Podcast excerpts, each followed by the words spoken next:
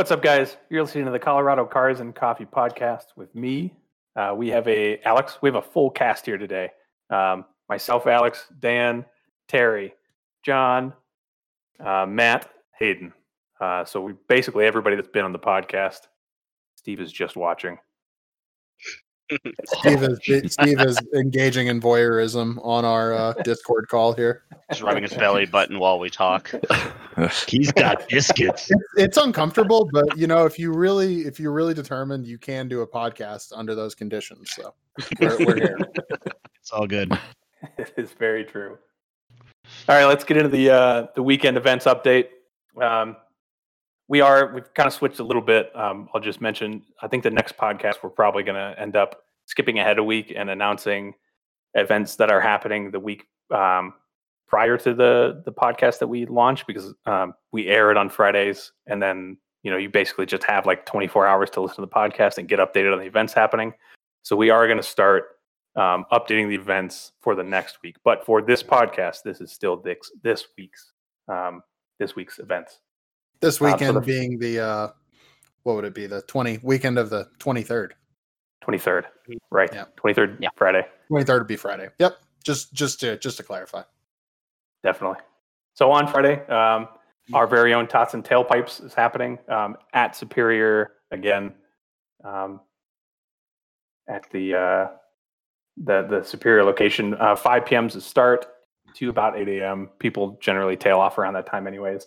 Um, we are making it a Toys for Tots event. Um, so if you do come, uh, we'd ask you if you have the capacity to bring, um, you know, a, uh, a small toy um, packaged um, to donate to the Toys for Tots charity drive that we're doing. Um, dress warm. It's going to be a little chilly. Um, I've heard some buzz about snow after this weekend, so it is it's going to start getting a little little chilly here. But yeah, that's that is our first event uh, Friday at five o'clock. Uh, Tots and Tailpipes, At Sonic and Superior. Uh, Sonic and Spirit. Yep. Okay, very good. So just so you know, Toys of Tots, a new unwrapped toy. Doesn't matter the size. Bring the toy. Make the kids happy over Christmas. And then on Saturday, we do have the Halloween trunk or treat. It is at 6 p.m. at Berkeley Park, which is 4601 West 46th Avenue in Denver. So again, is what Alex is saying, it's probably a little bit nippy on the weekend. So do dress warm if you want to do the trunk or treat. Then on Saturday, uh, bright and early, eight thirty or uh, sorry, eight a.m. to three p.m. Uh, there is the Truck It Truck Meet at PPIR Pikes Peak International Raceway. That would be in Fountain, Colorado. All right, and on uh, Sunday, also early, uh, from 9 a.m. to noon, uh, Sunday morning coffee, the Enlisted Association and Veterans Coffee uh, will be having a gathering at 3067 Colorado Springs on South Academy. Also on Sunday, down here in the hometown of Colorado Springs, at Adam and Son Repair and Service, 4365 Austin Bluffs Parkway. They have a cars and cafe- caffeine that's from 2 p.m. to 4 p.m. And then rounding everything off on Sunday uh, from 10 to 2, uh, there's the DCSD Bridge fundraiser event and car and motorcycle show. Uh, as always, that's just kind of a truncated list of all of our events. You can always check out the uh, Facebook page to get the full full menu of events there. Yeah, again, yeah. If you, uh, like Matt just mentioned, if you do want any more details about these events, um, look at our uh, Facebook event page uh, for all of the details, locations, times, and then also um, every Thursday and or Friday we put out an Instagram post with the upcoming schedule. So take a look there. Uh, watch for cancellations. Um, those tend to happen this uh, this time of year. So, yep.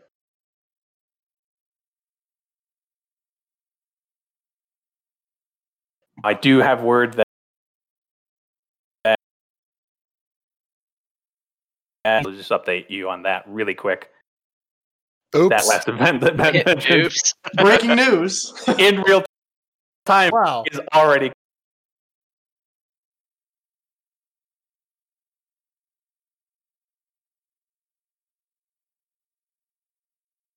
can't ways again the best place to, to look up isn't happening. Uh, um, follow us on on those places.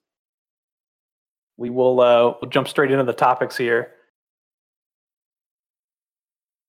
We'll kick off with probably is in car culture right now.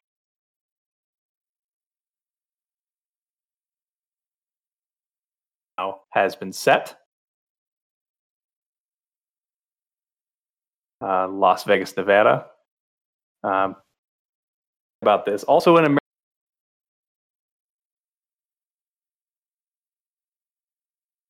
American Yeah, it's um. Hang on a second.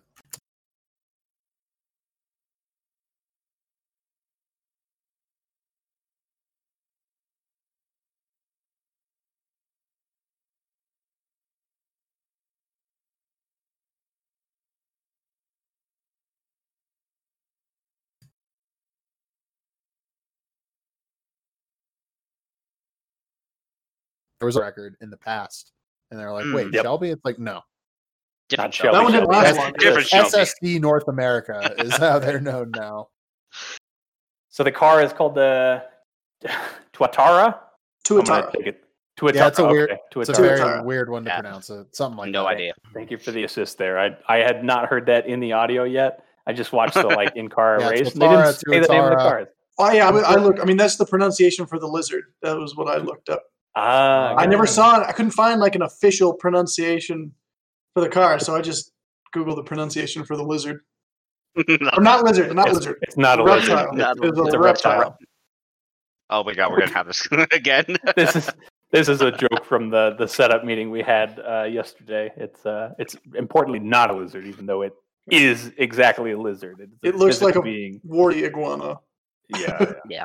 Anyways, more about the car. Uh, 5.9 liter twin turboed V8 built by Nelson Racing engines. Um, can apparently produce up to 1,750 horsepower on uh, E85 um, on like on regular 91 pump gas that we get here in Colorado. It's making about 1350 horsepower, so it's no slouch. Um, yeah, it ran on nitrogen filled uh, Michelin Pilot Sport Cup 2 tires, which is kind of cool because um, those are just tires you can like buy regularly. They're not like the reg uh, Bugatti like special engineered kind of things or anything. They're just like normal tires. Um, the tires are not rated for the speed, obviously. So um, Michelin was did not give their blessing. I'm sure they're stoked that the the record was done on their tires, but Michelin was like, nah, "We can't guarantee this is going to work." um, well, now I they're like, suppose we well, sh- we know what it goes. yeah, yeah, yep. I think uh, like I it worked. It worked once.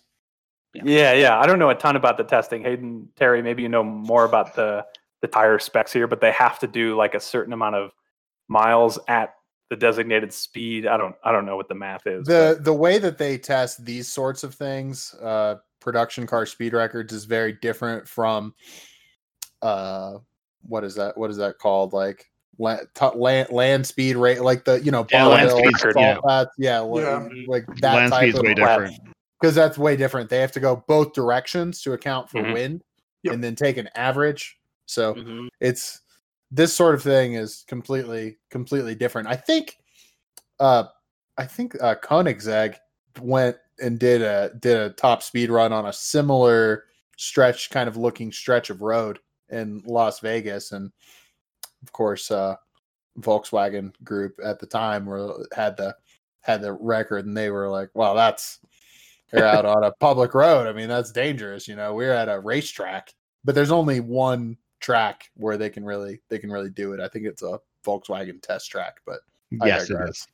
No, it is. It's, Koenigsegg. I, go ahead, Terry. it's the uh, Volkswagen Private at Ehra-Lessien tech track, which the Bugatti ran on. and as far as i know there's only there was only at least for the bugatti there was only enough room to just hit it and then they had to slow down because Back the off. straight isn't yeah it's That's Yeah. becoming the limiting factor now is that it takes so long to get up to these speeds that they're they're having to do it on on open roads. Because I remember was it um, it was Hennessy a few years ago had that issue because they were on Yep. a uh, runway, airport runway, and they ran out of room. I mean obviously it's the best it's the most ideal place to do this i mean the road Right. is straight for straight and has nice pavement for miles and miles you just have Like to through the keep it- desert, yeah. keep it on the gray stuff think all, all, Very Amazing. important. all of these car companies are underestimating the flatness of Nevada. yeah, definitely. So one important uh, just clarification. So even with land speed as well as like you know production car, they still have to run both directions. Oh. Okay. Mm, Okay. Interesting. They have to We run the same route in the in the opposite direction. Of course, it's it's an average speed on both both its directions. runs. Yeah. So So that that brings us to the official record. So the official record is 316.11, Yeah. um, 360 miles an hour and po- 0.11. Um, the top speed they reached in one of the directions was 331, um, which I don't know about you guys. You can comment on it, but when I saw that number, I was just like, I wasn't aware anything was going 300 miles an hour for a production car right now. So that was uh, that was this is nuts. This is an insane record. Oh, I agree. To me, it feels like it just came out of left field. Like, hey, by the way, dropped. Yeah, the, it's really it's really gone a, a little parabolic ever since the McLaren F1 was Mhm. upstage. Which, by the way, worth noting, still the fastest naturally aspirated production car. That still Yep. hasn't been still hasn't been beaten here. yeah. So like the first production to hit 300 was was the Bugatti at 304. Uh, but it- Yeah. So, Yeah. but it didn't get the overall record because they couldn't run it both ways on on the track. So that's why it was never like the fastest production car because they couldn't get the average, but it did register top speed of 304. And then, of course, you know this Tuatara reaching I mean, 331. I mean, Jesus. Yeah. Yeah. Well, this car has been like kind of urban legend for like probably the past half decade. I remember Yeah. seeing stuff about it, you know, early early concept images and and engineering tidbits here and there, and it was just kind of one of those things like, is this is this ever going to actually hit the road? And then Yeah. next thing you know, it's breaking records. I think. Uh, yeah. Oh, go ahead. No, go, John. Do it. Go. Um, um, I just wanted to put a short bit about the design. Uh, it's designed by Jason Castriota, who I guess dropped out of an art center college in California. So- he he also had a part in designing the Ferrari 599 GTB Fiorano, I think it was, and some other cars, which I thought was pretty cool. Yeah, Art Center is uh that's where all the best car designers come from. That's basically that's basically it. I mean, that's uh that's all your all most of your big uh Amer- at least American heavy hitters. Yeah. So Yeah. So the the interesting things are just some of the rules concerning this. You know, one's like both both directions must be a production car, so they have to make and show that this is a true production car, et cetera, et cetera. But the interesting ones is so it has to be so the top speed run uh, should be undertaken on public roads and have the vehicle speed tracked by certified GPS and must be on street tires and should be fed by regular non-race fuel Hmm. which is very E80 interesting. So this E85 wasn't even- nice it's a Right. nice uh, little workaround for that. Yeah, Like, it is. We're, we're gonna get the most power off of this. So Right. Yeah. and and, And it's, then- pump, and it's pump gas. So Mhm. the, the the fun thing is like, well, you know, of course, like they have to use the state of art, you know, G- GPS measurements. They also had um they used a, a T thirty three jet as well, and several Right. drones and a helicopter. That's just holy- Jeez. it's just it's just like going, holy Christ. Yeah, it should be a good production. Or is, is there gonna Yeah. be uh I know Top Gear was out there. I don't know if there's gonna be some Well, they had a helicopter equipped with gyro stabilized Shotover system, so you know this thing's gonna it's gonna appear somewhere. I mean, this is gonna be a full blown production. Plus, using a T thirty three jet, you know, Yeah. to yeah, they- this this is I I just think it's kind of fun that they they went all out to do it. You know, they follow the rules exactly, and they kind of like you know, it's just interesting to see that you know unlike a land speed record where it's like you know you go to Salt Flats or you know you go to Australia and stuff like that and you it's time measurement et cetera et cetera and you and you do it you know it's there's a lot involved and everything I just like the fact that they chose to to should you know that that should be undertaken on a public road and they said yeah we're just gonna do it on a public road it's a you know. perfect environment. Yeah. yeah it, Well, it's it's kind of cool one note to those uh, to the rules that they have they're so strict on that that i remember there was recently one of the Bugatti runs was disqualified from from the actual record because they they changed the tune or something and it wasn't exactly how it would come from Right. Yeah, the factory, so it Mm. got disqualified. It was the tiniest little change, Yep. but it was enough to So- disqualify it from from having the actual record. Yep. So who's Which, gonna uh, get? Who's gonna want to? uh Who's gonna want to take this down the fastest? Is it gonna be Volkswagen again with the with Bugatti or someone else? Hmm. I think. mm, think- well, Mm. May take another stab at it. Uh, Yeah, Koenigsegg is the is the obvious answer. You're Yeah, right. yeah. Mhm. Yeah. Mhm. You got, yeah, you gotta love, next you gotta line. love Christian von Koenigsegg. The guy is a real life Mhm. Bond villain. I mean, just look at him. It's They, incredible. they do Yeah. currently hold the zero to two hundred to zero, right? Yes. Uh, records. That's the one they set on the public road previously. Yeah. which is fun. It's just a cool record to say that you have. You're like, yeah, It you know, whatever. It goes and stops the fastest. IAG block closed deck. Let's do it. No comments from the peanut gallery, Steve. yeah, and sorry, Steve, you're not in this podcast. So Uh, eat your biscuits and move on.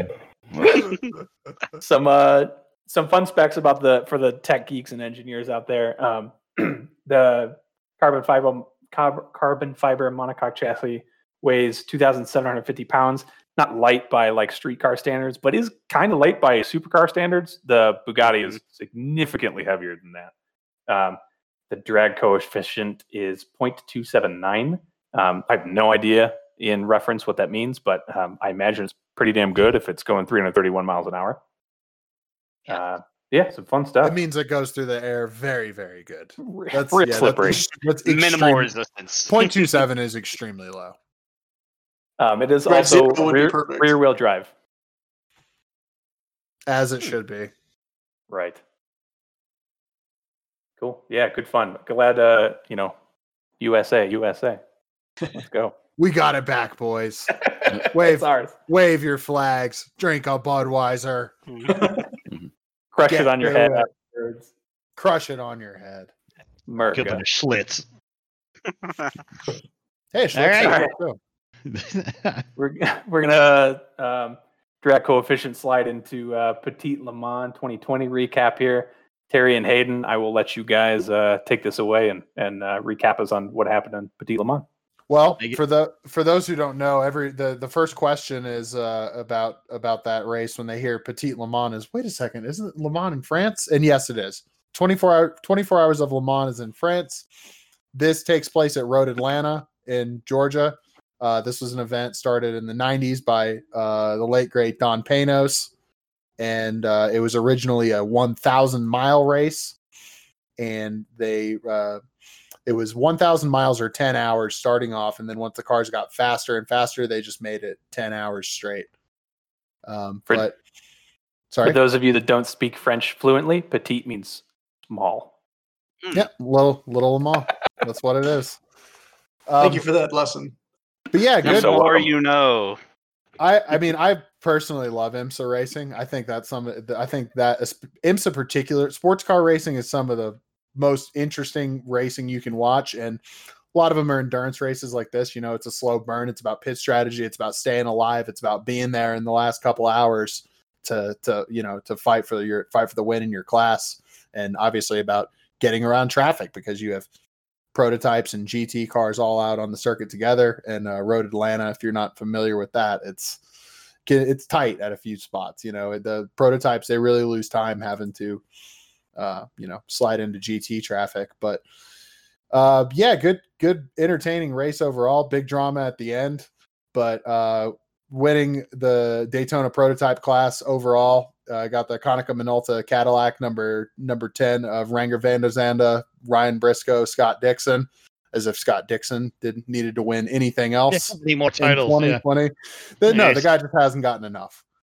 Um, LMP2 got the gear racing powered by GRT Grasser, um, uh, Orica of Miko Jensen, Job Van Aert, and John Ferrano, winning the uh, GT Le Mans class. My dudes, the number 911 Porsche Motorsport uh, 911 RSR, uh, Fred Makowiecki, Matt Campbell, Nick Tandy, and coming in with the win in GT Le Mans. got the Scuderia Corsa WeatherTech Ferrari 488 GT3 of Alessandro Balzan, Jeff Westphal, Cooper MacNeil. But the big drama, the big story of this race was a, an incident at the end. Uh, you had uh, the number 31 uh, Action Express Cadillac of Pipo Derani. Well, first it started actually, if you want to be truthful about it, it started Yeah. with Felipe Nasr in the car versus Alexander Rossi in the Acura Team Penske number seven. And they were having it out. And then they switched. Uh 31, 31 Cadillac goes to goes to um uh Pipo Derani. Number seven number seven, Acura DPI goes to uh Ricky Taylor. And then they continued it. And then they were really having it out. And eventually last uh last few minutes of the race get together. Pipo Derani back is into the wall backwards, heavily damaged uh, car. Acura uh, number seven spins. Number 10 Cadillac, the race's winner, goes through, narrowly misses the uh, number six of Ricky Taylor. But uh, yeah, there was a lot of a lot of debate about that incident. Yeah. Uh, you know, whose fault was it? Ultimately, um, as often happens in IMSA, especially towards the end of the race, fighting for a win. No action was taken. Uh, I think I do think I still think that was the right call uh, at the time. However, once I really got to analyzing the incident, I came to a different conclusion. But I don't know if uh, Terry had it- anything that stuck out to if there anything stuck out to you. I mean, and there, I mean, it was a very, very good race. You know, it really was. You know, I would say the incident at the, at the very end. I mean, when I first saw it and I looked at it, I was pretty much with Hayden. It's like it's a racing incident. You know, it it's what's going to happen. You got the last ten minutes to go. People are pushing, etc. You know, I thought Peppo should have, you know, should have been able to s- realize what was going on, backed off a little bit, you know, on that, you know, g- going into the corner, give a little bit of room, let that overtake happen. He could hunt them down and, and do what he needed to do. Because a couple laps before, you know, Taylor was doing the same thing, kind of backed out, realized wasn't really the best place to do this, and and backed out. But looking at the rest of the replays and over, you know, the last couple of days, I kind of looked at it. I just think, I'm not saying like a penalty, but I don't necessarily agree with how aggressive that was going it was in. extremely aggressive from It- man. And Yeah. that's just how that's how that guy drives. Yeah, Like, that's you know, how that's how he drives. I mean, he does drive that way, and it is going for a race win for sure. You know, I, I mean, none of us here are race car drivers. You know, well, you know, professionally, in any shape or form. You know, I just look at it and say, I think I still hold to it where I think a penalty should have came down. You know, in my opinion, not really a racing incident. You know, I think Peppo should have backed off realize what what what what was going on and just let those couple of corners go and then just move on up and and go for it again because i mean he had the faster car in my opinion you know so it wasn't going to be this great loss of giving up that place because he would have been able to break it down and hunt it down Well, the thing was, all race the the Acuras were able to stay out front on the back straight. yes And really, even though there's a lot, the Road Atlanta throws plenty of fast and technical corners at you elsewhere on the track. It really is just about getting out of that slow right hander onto the back straight as fast as possible and just getting that top speed Just as going, high as yeah. possible before you're before you're breaking into 10A 10B. But um I and I think that may have been on his mind as well because they you know they the um, the Cadillac prototypes are a are a five and a half liter naturally aspirated V8. The uh, the Acuras are a uh, Honda twin turbo V6. So you know, and obviously there's balanced performance. You know, they're very they're these guys are racing very close, but they did have different advantages, kind of.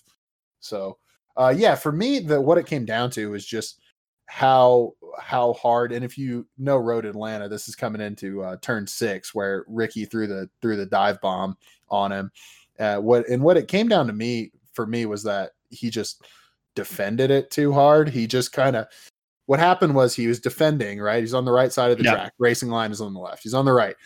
O- moves to the left opens the door as they say in the business right? Yes he did. And then and then Taylor goes through. Taylor dive bombs him, goes through, and it was a dive bomb. But Pipo dive bombed Taylor or into turn one earlier that that stint. You know, these guys are racing Same for, thing on the last, you know, for a win. So Yeah. So, so he goes. So he gets halfway. He gets halfway down his car, and then Pipo tries to you know cut him off. So that's that was it. That was it for me. Um, for for that incident. Uh, it's also worth mentioning the uh, the number sixty three uh, Scuderia Corsa Ferrari earlier in the race had uh, had a contact with the uh, number fifty five uh, Mazda DPI coming out coming out of the pits and uh, still went on to what nobody was penalized there and went on to Nope. win the race. But yeah, got So, um yeah. sorry, go ahead. oh no, yeah, no, as, as you said, it, it definitely got heated in the last last 10, 10 minutes. I mean, you know, a couple of laps before, you know, they were really fighting out, and they really were were fighting, and there was another dive bomb. You know, it was like the opposite. You know, and you know, Taylor backed off like you're supposed to, realizing that, you know, it's not it's not going to work. I just think everybody got heated. Oh yeah, it was big. Yeah, it's big pressure on both of them. very very Yeah. pressure. People want to win that race. They Oh, really yeah. want to win that race. You know, so I'm not surprised by it because usually if you watch a lot of IMSA, you got to see this. This this is like atypical of an end of race. Everybody's really pushing. But I'm kind of happy that Porsche finally won a race this year. I know. I was. Ha- I know. It's been all Like, for you guys that haven't been following. It's been all Corvette. That new C. That new C8R has just been yeah, just been cleaning house, particularly the number three with uh, Jordan Taylor and Antonio Garcia. But Yeah. Uh, You like that. We're just following our uh, our Merca theme here today. yeah. you will see. Yeah. USA. So see. if you haven't, if you, so I would say if you guys, uh, if you're into you know certain kinds of racing, you like watching Formula One or whatever, not familiar with sports car racing, uh, go pull up on YouTube uh, 2020 Petit Le Mans highlights, and uh, Yeah. yeah, just yeah, it's just a half hour highlight of the uh, the 10 hour race, and just kind of check check it out and uh, see what you thought of for yourself of that that incident Yep, at the end. It, it's a lot, exactly. there's a lot of people, a lot of people saying uh, Ricky Taylor was in the wrong. So yeah, just just kind of a how personal opinion, how you see it kind of thing. But uh, just wanted to mention real quick that uh, two events left in the IMSA calendar. Um, weekend of October 30th, we'll have uh, uh, WeatherTech Raceway Laguna Seca for a short one, two hours, 40 minutes. And then ending the season yes, at finally, finally at the Mobil One 12 hours of Sebring. Yeah. November November 11th through the 14th. Um, so that'll be yeah on the on the 14th. So looking forward to that because that obviously got postponed. That is that Yes. race is usually in March. That's right. And just for most people that don't know, um, Petit Le Mans would have been the end of the season. That's, That's usually correct. The last race of the season, which is another added pressure on why a lot of people want to win that bad boy because it they they really really want to go. But yeah, as Hayden said, there's there's two more left, and you know if you want to get into it, the last two races are probably the two of the best races to really see. If you didn't see, you know, uh, Petit Road Atlanta is a wonderful wonderful racetrack. But Mazda, you know, of course, this is Laguna Seca. So watching that for two hours, it should get you in to IMSA racing, and then you just top it off with the 12 hours of Sebring, which is just, you know, a completely different world. A two-hour race is two hours. A 12-hour race, you'll see the differences. It's it's really good to watch. Yeah, absolutely. And it always Sebring just always seems to throw some curveballs at the end. Just Right. some crazy stuff happens. I'm just But- curious now because usually Sebring is notorious for a lot of rain. Of where Could it's happen. I don't know what's been going. I don't. You know, they Right. might they might just get some rain. Who knows? Yeah. But yeah, in March, in March, it definitely gets rainy in Florida. I was at I was at the race last year and Yeah. uh, got rained on for both the uh, WEC and the IMSA race. It was good. So that's our little wrap up of IMSA. There you go, kids. Heck yeah. Excellent. Thanks, fellas. Um, yeah, next topic here. We're moving on to the. Um, so, uh, GMC is making a new Hummer, and it is an EV version.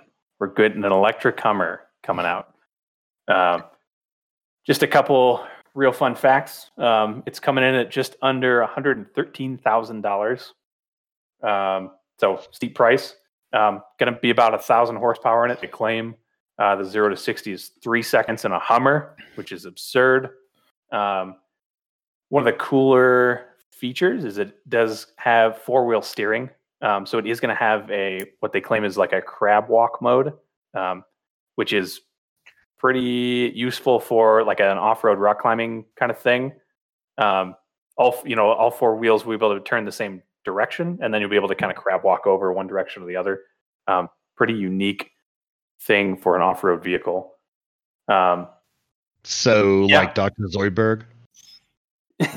exactly, exactly like Dr. Zoidberg. Yeah. I just think that uh, it's it's interesting that this has become the norm. That uh, that if it, you have an EV, it has to be have big enough for your whole family and a thousand horsepower and you know Hundred thousand zero, dollars. zero to zero to Yeah. sixty a neg in a negative time. Yeah, sorry. it, it it it seems like this is a direct Cybertruck competition, right? Uh, Yeah. How? It, it's four Well- times the price. Oh, is I it? wanna- I didn't realize the, the Cybertruck was that cheap. like thirty. It was like yeah, start. Well, it starts. So No, it's okay, yeah. well, let's let's clarify. Tesla starting so okay. So three times the price because the cheapest Hummer is going to be eighty grand. right. So, So two and a half. so historically, what has been the published entry level price for a Tesla to what Elon says it's going to be?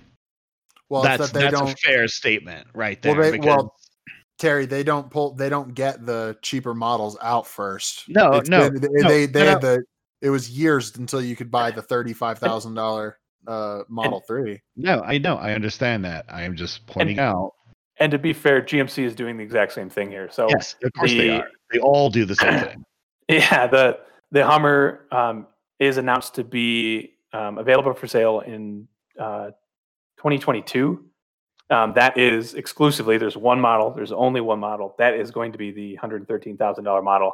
The eighty thousand dollar model Matt referenced is not um, supposed to come out until 2024. Yeah, Supposed to come out in between there. That's like in between them. Obviously, it's like ninety thousand or something like that. Ninety five thousand.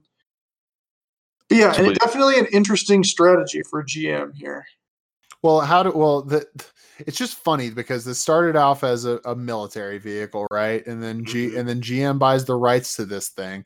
They make the H2 and then H3, which ultimately just got to be, I mean, in the you know later to you know uh, 2000 2000s decade when gas prices started started getting Mhm. going up, they became the poster child of Gas guzzlers. excess Gas and gas guzzlers, yeah. and then you're f- completely flipping this thing on its head by making it an EV and sticking with that Hummer branding. It's just it's That's exactly why they did it. To spark that controversy to get Yep.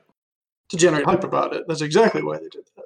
Yeah, It's, and uh, obviously, uh, got a lot of good uh good EV experience. They've been making the they've uh the Bolt gets a lot of compliments and uh yeah, I don't know. I'm curious curious to see what this thing is like. Yeah, they have good EV experience there, but um, and, and this this goes across the board. This isn't just GM, but obviously uh, EV trucks are are uncharted territory for anyone. So it'll be interesting to see Well, how what it I'm, would, if you actually were to take it off road. How does it perform under under stress and load? Yeah, go ahead, what Dan. I'm what I'm looking at right now, if it's true, and this is probably in perfect, s- you know, situation scenario, but the 350 miles of range, and you can an mm-hmm. 800 volt fast charging to get 100 miles of range in 10 minutes. That's impressive. Obviously, I'm, I'm, I doubt that that's going to always happen, you know, but that's still pretty good, even if it's plus or minus 10%. That's that's awesome. Right. That's It'll- yeah, that's getting really really fast now. Yeah. It'll be interesting to see. I mean, uh, thus far, electric vehicles have been pretty bad at claiming actual range Yeah. and mileage. Um, and it'll be pretty interesting to see if you do, for some reason, take your $120,000 Hummer off road ever. Um, uh, there's obviously more power consumption dragging that behemoth up a hill instead of just like coasting on a highway. So, how many miles are you really going to get like hill climbing? Uh, It's definitely not 350. Um, Oh, yeah. it'll be. Mhm. Yeah, go ahead, Dan. Oh no, I no, I'm I'm just looking. I thought I saw it, but um, never mind. I was looking for. What did like- you say?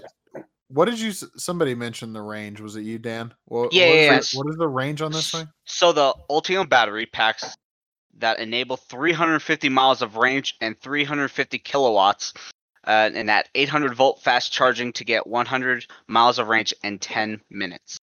I used to know the calcu- the Hmm. rough calculation for this, but this thing is going to weigh a lot.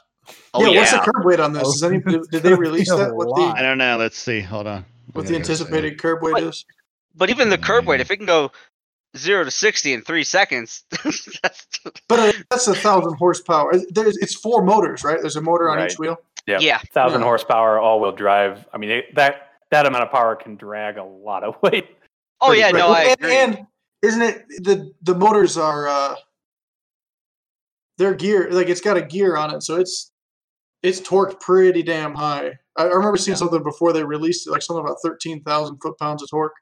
Uh, it is What they're shooting for? 1100. It's between 1,000 to 1,100 pounds, uh, pound square foot of motor torque. Mhm. That's probably yeah, No, that's got to huh, be huh. before gearing. Yeah. Well, what I want to know is what the battery, since we talked about it earlier, the battery consumption in that crab mode. Yeah. I think. yeah, Yeah, crab that's mode. true. I want to know what, how much that eats up that battery. if we're talking about battery and interesting things, you you can enable the three second sprint to 60 using the Watts of Freedom launch control system. yes, America. America! uh, we are we are crushing the the America theme today. That's I, the have- theme, yeah, I, my that's the of this podcast. I have this written down on my notes. I wanted to mention that, and Terry, I'm so happy you did. They literally have coined the phrase "Watts Watts- W A T T S." Yeah. Watts, Watts to freedom to freedom. is what their launch control is called. It's absolutely ridiculous, and I love it. That's hilarious. Ah, This is it's, it's yep. Watts Yeah. See, of and this is great because the original, the first Hummer, could not get out of its own way. That Yeah. wasn't meant. Right. It wasn't meant. Yeah, exactly. It wasn't meant meant for to. speed. Oh, I Yeah. know. It was it was meant to transport transport four people to their death. So Yep. That's very At a true. very slow and loud pace. yes, at a very Yep. slow and loud pace. And then right. and then they went, wait a minute, we didn't armor it, so let's put a bunch of shitload of steel armor on it, and that we'll make it it. a hell of a lot slower. Yeah, let's I- not upgrade upgrade the else. engine. I just want to stipulate to listeners, listeners, these are a couple of of uh, servicemen that are talking about this, so you know, Wait, fully. So yeah, that's great though. But actually, bringing what Dan was saying, I wonder how much crab mode sucks the juice. Yeah, I guess we'll have to see. Like uh, somebody mentioned earlier, all this off-roady EV stuff is extremely uncharted territory. Mm-hmm. Yeah. It's, it's at such a weird spot with it. It's obviously being targeted towards a more luxury Oh yeah. base, and the but it has all this off-roading capability. How much of that is? How many of them are actually going to get used for for I mean- off-roading? It'll be interesting to see. You just say the same thing about Range Rovers. Yes. You know. Yeah, exactly, exactly. Yeah.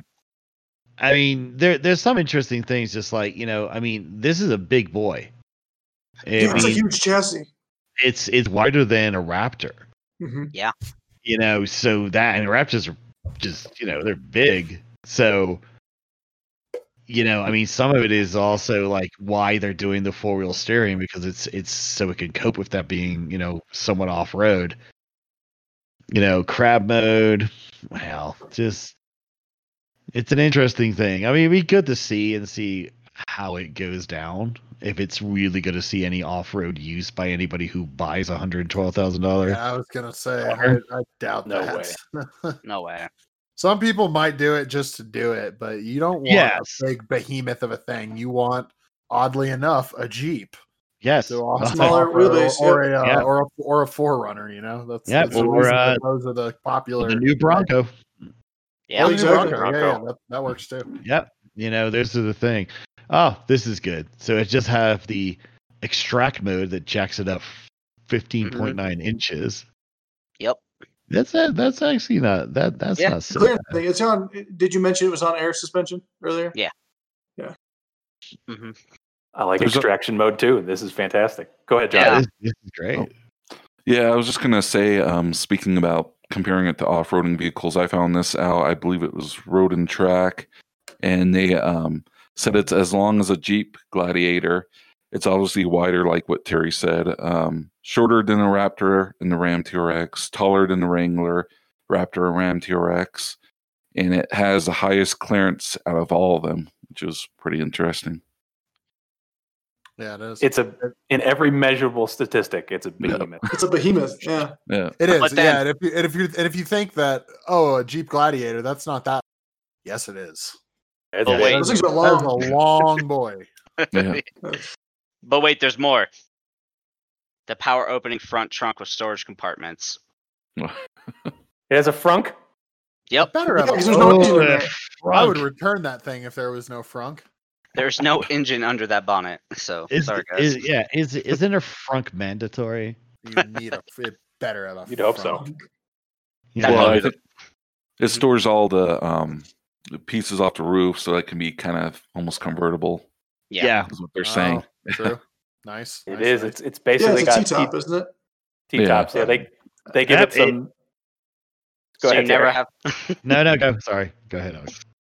They give it some some silly branding name. I I don't have the effort to look it up right now, but it's like Freedom Tops or something like that too. They, they Actually, branded I- those something awful. I think I have it. Hold on. You guys should talk, and I'll try and find it. You guys are. I'll yeah, say something while we're on the topic of that. Uh, the top, the thing There that it is. kills me about that is, you know, Ford just brought back the Bronco, and here you have what looks like it could be a successor to the Blazer, and they're wasting that chassis on an EV, and it kind of kills me inside. Yeah, I hear you on that one. I mean, that's something we've mentioned before. That you know, I think Chevy dropped the ball when the you know the Bronco re-release Oh, came 100 out, and they just did this this just stupidity. So on the Freedom Top, that's what Jeep calls theirs. oh, okay. Oh. what I right. So in in the spirit of um, watts to freedom, this will be called the watt to top. lot to top.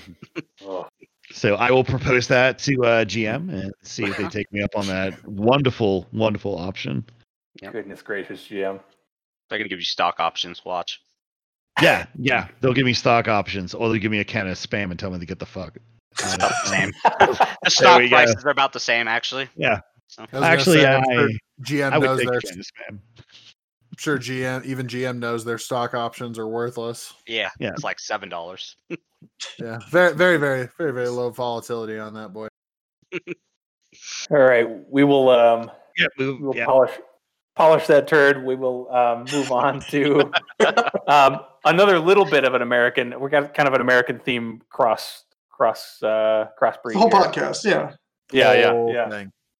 This is uh, we're just going to record this and launch this on the Fourth of July. Actually, Yeah. this is, this is the goal we have. This today. will all be irrelevant, but Yep. So um, Mercedes Maybach is making a new car, and it is being built and assembled in Alabama. Um, starting price on this puppy is 160k. Um, I mean, yeah, Maybach, right?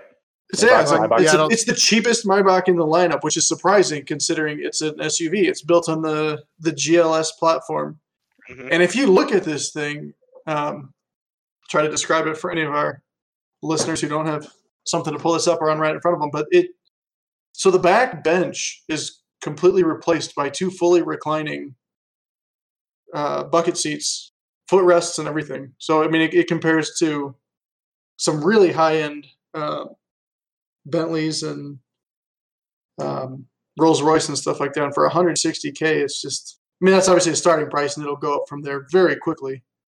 Uh, Wasn't that the Maybach, you point? can- that's really what you want out of your Maybach SUV. It has to do. It has to do the the cool seats and the you know fold that. but that's what I'm saying. For right for that for that price, it's a, the money, yeah, it's not a it's a bad, it's not a bad price yeah. at all. Because back when they when when they first restarted the Maybach brand in the early early mid two thousands, uh, they were yeah they were like going after the Rolls Royce Phantom and stuff, Mhm. and they were like, well, yeah, the sixty two is half a million dollars, and you know the 50 57 I think it was is like you know three fifty. Like there you go. So yeah, it's nice that they're they're. I mean, granted, I'm sure by the time you put a few options on this thing, it's going to be over 200. Thing with Maybach Correct. is that everything is complete. There's nothing that isn't customizable on these things. You can completely pick every mm-hmm. little finish and stitch on these. So it mm-hmm. obviously, I don't think any of them will actually end up selling for 160, but it is nice that that's a the starting price on it, and everything that it compares to, like its direct competitors, are all well over 200,000. So I don't know if you, uh, you guys have heard some of the details it comes with, but it comes with like a uh, fragrance uh, sprayer, I guess, that you can emit in there. Comes with massage freshener. chairs. uh-huh. Massage But- chairs it has to, yeah, because you can get those Yeah. in like an roll, yeah, that's like standard on rolls and stuff like that. yeah. What I, I thought think- was in- interesting, though, it has, um, I guess they said it was a EQ boost integrated starter generator that gives you 21 horsepower for a short time. and it has cameras built in to scan the road to make adjustments to suspension. I thought that was pretty cool. Yeah, that's a standard my Maybach thing as of fairly recently. I was just watching some videos on that. They've got it's got like radar that scans the road ahead of you Yeah. and adjusts the suspension to try to compensate for what's coming, which is pretty cool. Yeah, it's a Right. neat, interesting idea, and there's no, you know, there's so many cameras and sensors on cars. They have adjustable suspension, so hey, why not make them talk to one another? Right. I think the the interesting part about these cars is we have to like shift our brains as drivers of cars so much to like assess these cars. They are not meant and They're not cars. For the they people are driving passenger them. cars. Right. You Right, don't buy this yeah. to drive it. You buy it Exactly. to be driven around in. the the Mhm. radar to scan the road for bumps is not for the driver to to like feel better. It's for the guy in the back that's getting massaged in the chair and drinking his champagne to Right. you know Right. Right. not not witness a bump in his uh his very very expensive car. It's there. uh, It's just an interesting class because it's every feature in there is not for The driver. um It's for the passenger, driving not driver. experience. It's Yeah. for passenger experience. Yeah. Yeah. Yeah. Exactly. Excellent. Cool. Um, so we have uh, a little bit of a segment that we've been doing here and there, um, forgotten cars. So we're recapping a couple cars that you know every once in a while you're driving around, you see one of those cars, and you're like, oh man, that's a thing. Um, and I, we, it's just fun to kind of bring them up and reminisce. Does everyone everyone have kind of a, a car that they wanted to bring up today? Yeah, I, I uh, yeah, I thought of a quick one. It, I actually did Dan- my research this time. I did Oh my my god! So it, it's it's not a Subaru with a big ass wing. Uh, next. Anyways, who's up? No, just kidding. I'll say, well, Dan, I'll- Dan, Dan, rip it, rip it, Dan. And, uh, ripping All it right. up. Uh, so I was looking at a Lamborghini, uh, Jalpa, Jalpa. I might yeah, yeah, Jalpa. Yelp, yeah. Um, 3.5 liter V8, uh, 255 horsepower, um, in six seconds with a top speed of 155 miles an hour. Not bad for a car made in the 80s. Um, but it it just lost traction. You know, like it just slowly phased out. People just didn't want it. Some people talk about them. I believe uh Adam Carolla. No, no, not Adam Carolla. Does Jay Leno have one? There's one Jay of those. Leno has like every car. I know, Yeah. but I know, Leno but has like, one. Yeah, Leno. I think Leno has one. There's a few Mhm. people. There's a few people that that talk about them. I, for some reason, Carolla was in my mind for that too. Maybe he had one at one point, but yeah, every once in a while, every once in a while that'll that that car will come up. But yeah, not not one that gets mentioned a lot. Obviously, it's a it's a lot about the the Miura and the Countach and you know Mhm. late, later on the the Diablo. So yeah. So I think there's like there's kind of two categories of these forgotten cars, right? There's like the ones that are uh, limited edition, like not a lot were made. That is Mhm. kind of one category. The other category is like nobody really liked them. They crushed them all. Which which category does this fall into? Do you think? Uh, Is it I limited think edition this, or did it suck? it sucked because it was definitely the predecessor to the El Diablo. The El Diablo is like the perfected version of this, and it was, you know, it just didn't work. Gotcha. Hayden, you had one, right? yeah, I'm going. uh I'm going the Toyota Celica Supra, aka the first generation Supra. That's one that that's one that you really don't hear a lot about.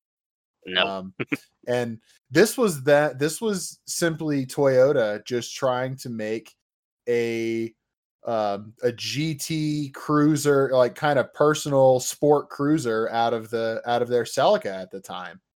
um, because it was you know the the it was coming out of the the late 70s and that er, that earlier you know kind of American muscle-ish body style and uh yeah started with started making this um straight six uh, you know front engine rear wheel drive sports car and what really started it off but it was not known it was not just called the supra initially it was the celica Mhm. supra it was a it was a trim of a of a supra oddly enough and then uh, by the time the second gen came out it was its own it was its own They split car. ways. Yeah, the Celica got bastardized and turns to turned to a front wheel drive, air quotes, sports car. yeah and uh, yeah, and then the the Supra became Well, later on, and what was interesting was uh, as the Celica developed, that ended up kind of being their darling of of the World Rally Championship, um, Mhm. and obviously with the with the the All-Trac and the GT4 and uh, you know Carlos Sainz and a bunch of big you know drivers doing really well with their with their cars. Of course, they did cheat. You know, we don't have to talk about that, but um, but uh but yeah otherwise tremendously successful car so it it- it's yeah you're right it sucks that they went front wheel drive and like that's the what we didn't get too many cool sporty ones for for the street but uh, you know successful race cars in their own right for sure, for sure. Cool. Excellent. Um, I, Um, I john you want to go? Somebody wants to go Go ahead. Next. Go ahead, Okay. John. No, It's all you. John, Um, it's all I just do. have a quick one. I, I, I just thought of the International Scout because I've been I saw one of them recently, and Okay.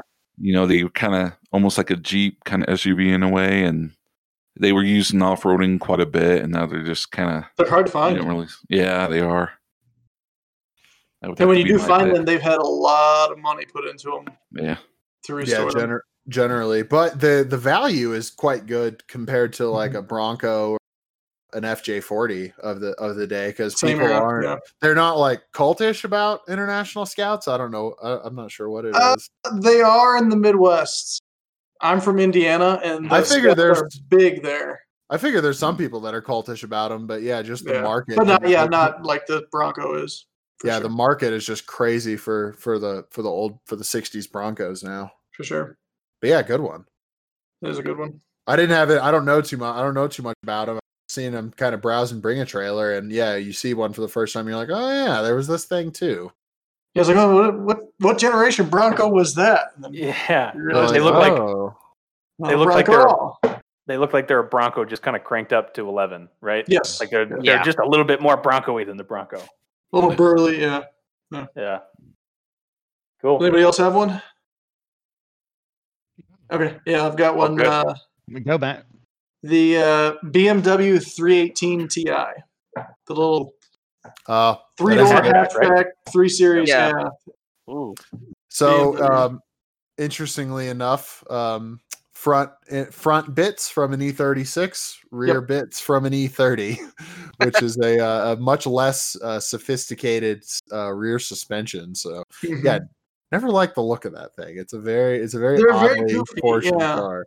They're they're But really it- big in rally and drifting right now. I Yes.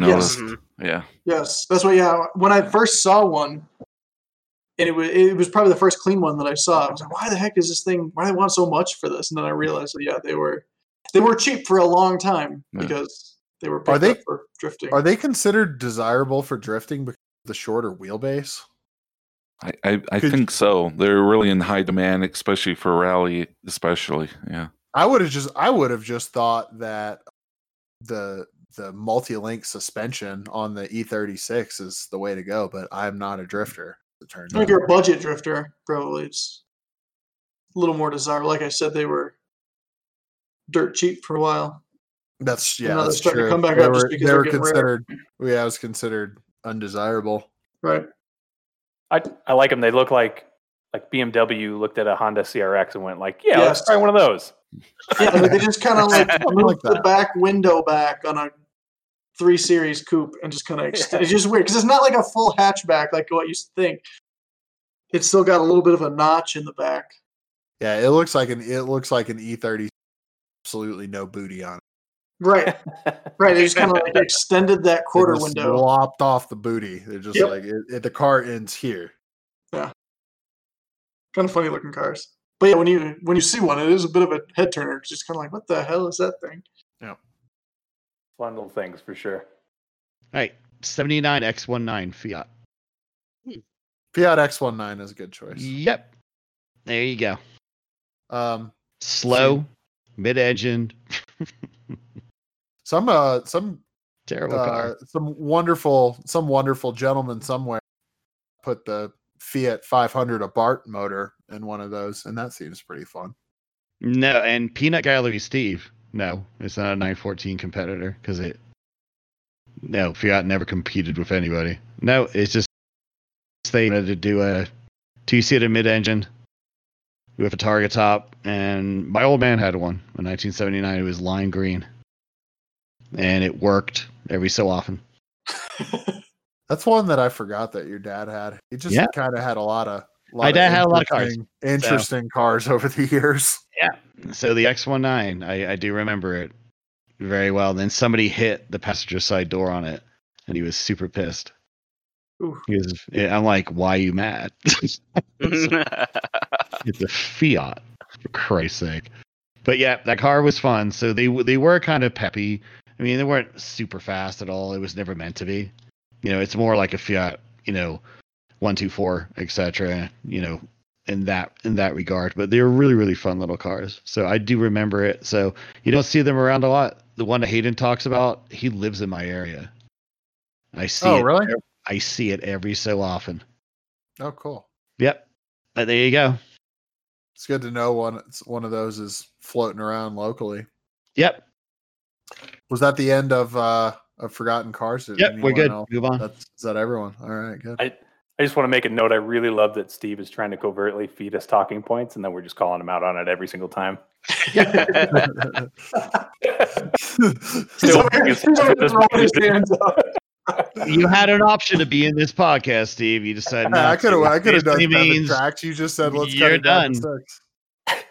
All right, we will uh, we'll move on to another BMW topic here. The uh, M the newest M3 and M4 was released. Uh, Matt, you wanted to kind of comment on some silliness in the front grill there. Yeah, so a few weeks ago we kind of talked about our first impressions of the of the new BMW M3 and M4 and the the beaver tooth grill. Um, there's a company called Prior Design that has already released renderings of a bumper redesign that you can buy, basically a body kit for the front clip of the car.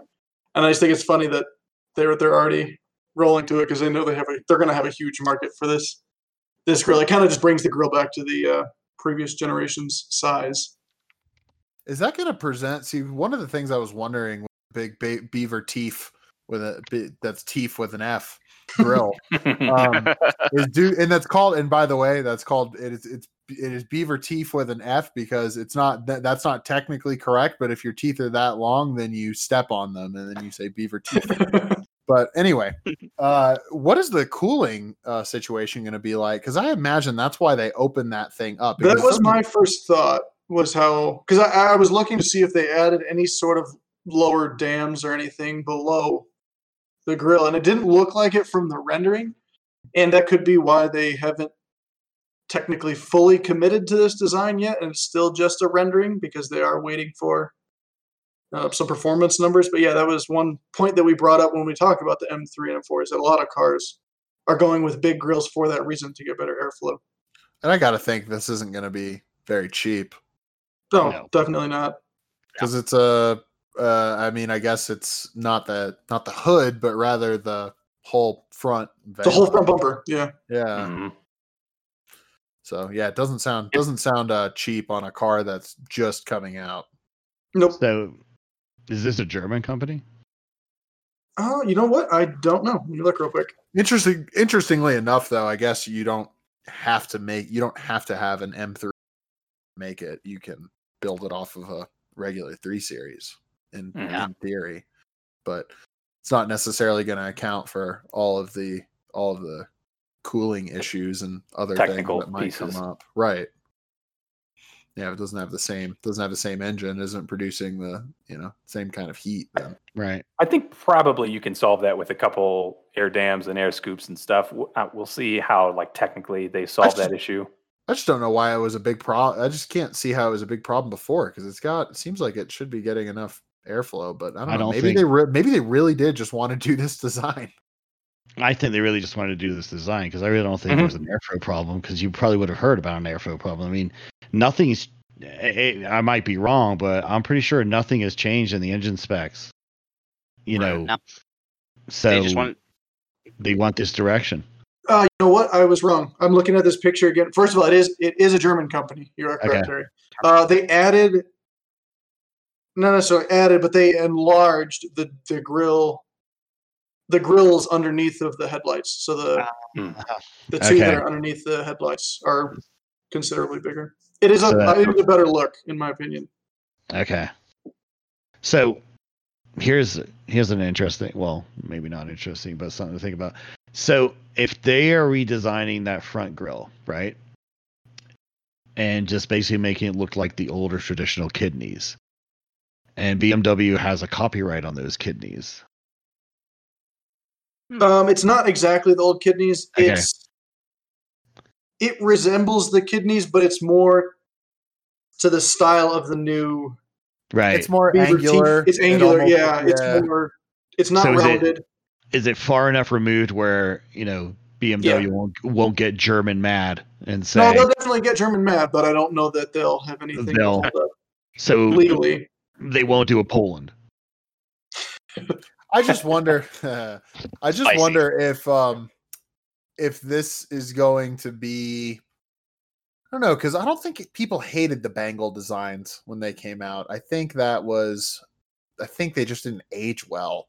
But now people seem pretty polarized about the initial, the initial thing, and I just wonder if that's if that's how this is gonna be. But I don't know. Um, so um, a great automotive podcast is uh, the Everyday Driver Car Debate, and one of the guys on there, uh, Paul Schmucker, is actually a trained car designer, a trained designer in general, but has worked on cars. And his theory on this is interesting that they just wanted to go further down the rabbit hole of aggressive and change things up and they didn't necessarily and they just thought that maybe the small kidney design Obviously. was kind of holding them back from from become you know going full full aggressive. And i don't know it doesn't always work great. I mean they saw what happened to lexus. They was like guys your cars are boring. Your cars are boring. Years and years and years. Yeah. and then they they, they you come out with the angry mouth eventually. And it's like okay is this is this your is your rx gonna eat me? Like i don't know what's i don't know what's Yeah, I going think- on with this thing. Right. I, I think honestly, this is squarely in the marketing department. I don't think that I don't honestly think this has any technical improvements. It, it may improve some MPGs, it may improve some cooling, but honestly, I think it's every every car manufacturer wants somebody to see their car going down the street and say, "Hey, that's a BMW." You know, like I think that yes. I, think they just wanted to yeah, join yeah. front mount gang. I that's honestly they're like, yep, Oh, let's do front mount. Yep, that they were like, "Hmm, let's do it, front mount gang is good front mount gang. Quiet biscuits. Yeah, like our, our shadow commenter here is saying all all publicity is good publicity, right? So they're they're making this big storm about this giant grill, um, and that it is. I mean, we've talked about it twice on this podcast, so you Yeah. know, eh, people are talking about this. That is good for them. I, I think this is squarely in the in the marketing department's area, um, hmm and it makes an opportunity for an aftermarket bumper company. So good for them. So hopefully they make some money off of those I wouldn't say beaver teeth. You should look up a koala bear. We're calling this the koala grill. I mean, just just look up just just look at a picture of a koala bear, like you know, face on, and then A little look at the look doesn't look at the face on of like the four My- series. My problem is the is the koala bear one big black nose, and it's Yeah. not it's, it's not like a division. but there. just put put your imagination. I can I see like I Derek. can no, I see what you're getting at. I see what you're getting at. It's a big thing in the center that's just yeah, kind of kind of Oh. focuses all your attention. if if we get the aftermarket part that blacks out, you know, the chrome piece, then you just have Yeah. a koala bear. I like it a lot. But I think we've from here on forward need to uh, label this the, the koala grill, the koala face BMW. I mean, it's We've it's got yeah, the uh, right. the Hawkeye, the blob eye, and the koalas. You know, I mean, to Alex's point, I mean, this is this is a marketing thing. hmm It's it just stands out. It says I'm a BMW because you know every car maker eventually copies each each other because that design works and it sells and it has a look.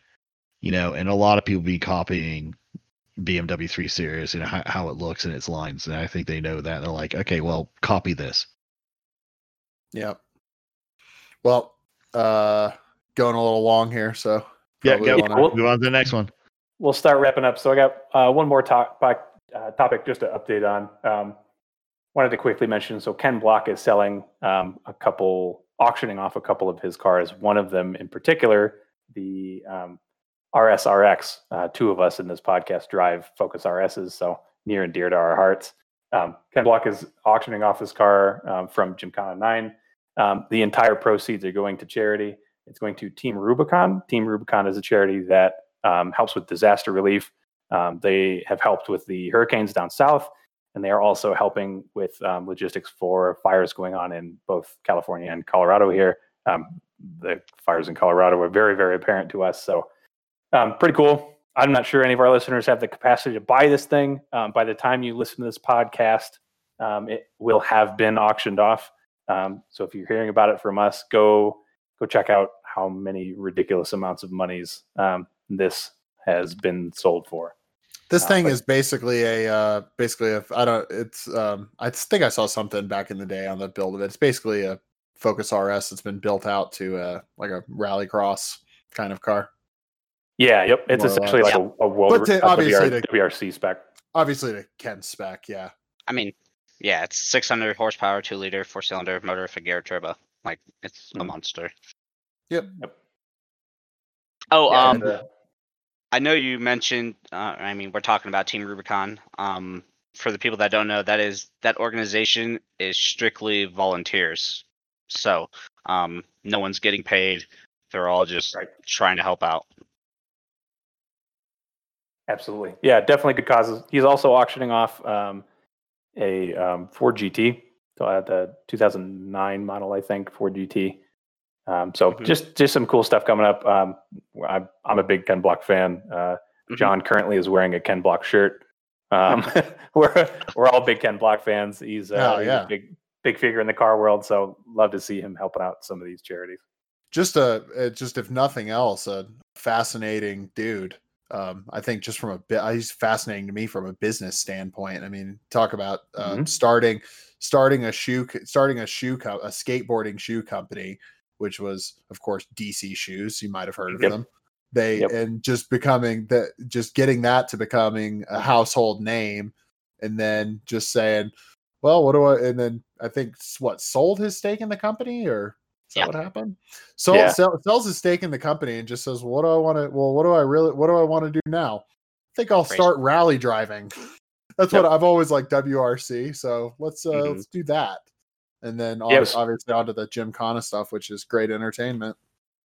It was funny. I, I brought this up to my girlfriend earlier, and I was like, "Yeah, the Ken Block," and she's like, "Who's Ken Block?" She's not uh, in the car Like, how dare you? community. That's fine. I was like the founder of DC Shoes, Block. and she's like, "No, that's the uh, Rob and Big Guys, right?" it's like kinda. Rob Dyrdek was the other half of that He's foundation. the other, yeah, the Yeah. other, the other guy from DC Shoes. Yep. Yeah, exactly.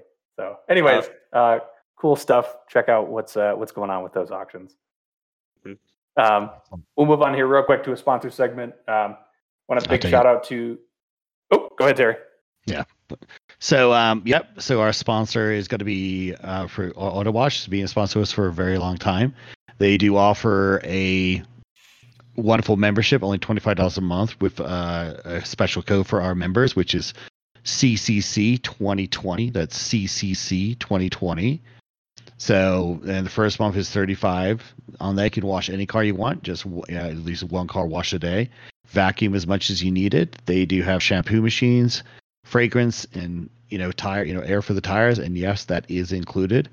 Plus, you get a free uh, membership detail and 15% off all other detailing and window tinting services from Auto Wash. So go ahead and check them out. They do have a Facebook page, which is facebook.com slash autowashco, and they do have the website, which is www.autowashco. So they are a sponsor, so go check them out and uh, get on that membership offer of $25 a month with code CCC2020.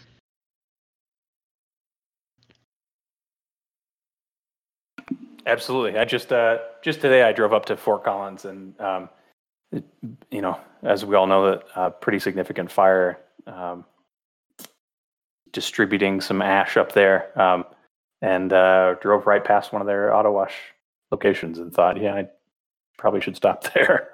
Um, yeah, good stuff. Yeah. I religiously use. I, I'll go out of my way just to use them. I, I honestly love it. It's pretty awesome. Well, they're good people. Yeah, they We are. them. They really are. So definitely check it out, guys. Absolutely. So we'll uh, we'll wrap out our segment today. Um, thank you so much for uh, for sticking with us. Um, tell your friends about us. Uh, mention us as much as you can. Um, as always, you can find us on our various social media accounts. Uh, Facebook.com slash groups slash cars and coffee. That's cars with a Z. Um, Instagram at co cars and coffee spelled out. Twitter, the same handle at co cars and coffee. Our website, coloradocarsandcoffee.com and YouTube. Uh, you can find these podcasts on YouTube as well.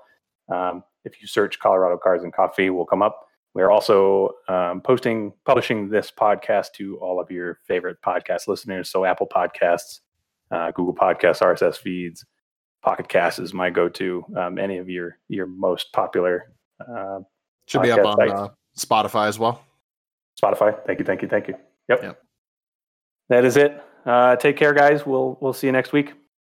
Thanks, everybody. Wear a mask.